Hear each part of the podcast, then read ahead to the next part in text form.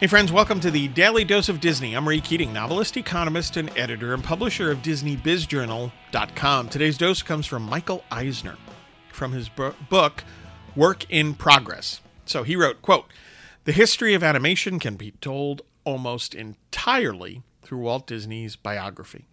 The true measure of greatness is the capacity to exceed oneself over and over again. Walt's career was marked by a series of creative breakthroughs and an extraordinary run of classic films. Close quote.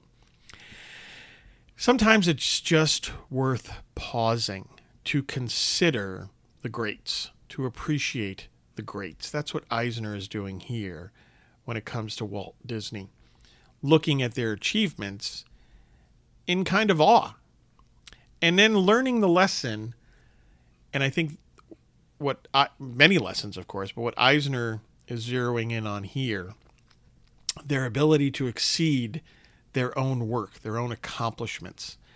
When I first read this quote, I thought of golf.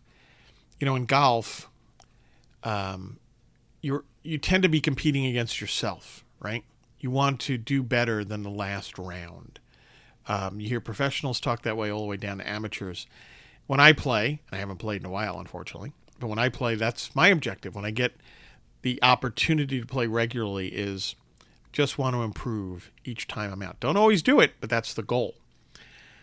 And and even the greats obviously didn't always exceed their previous work, but they did it often enough that we now call them great, right? So you want to do that not just in golf, but you want to do that in terms of your creative endeavors, your business life, your career, your business. Uh, Michael Eisner gives us a good example of another reason to look to Walt Disney for some inspiration. Hey, get your news and views on Disney at DisneyBizJournal.com and have a magically productive day.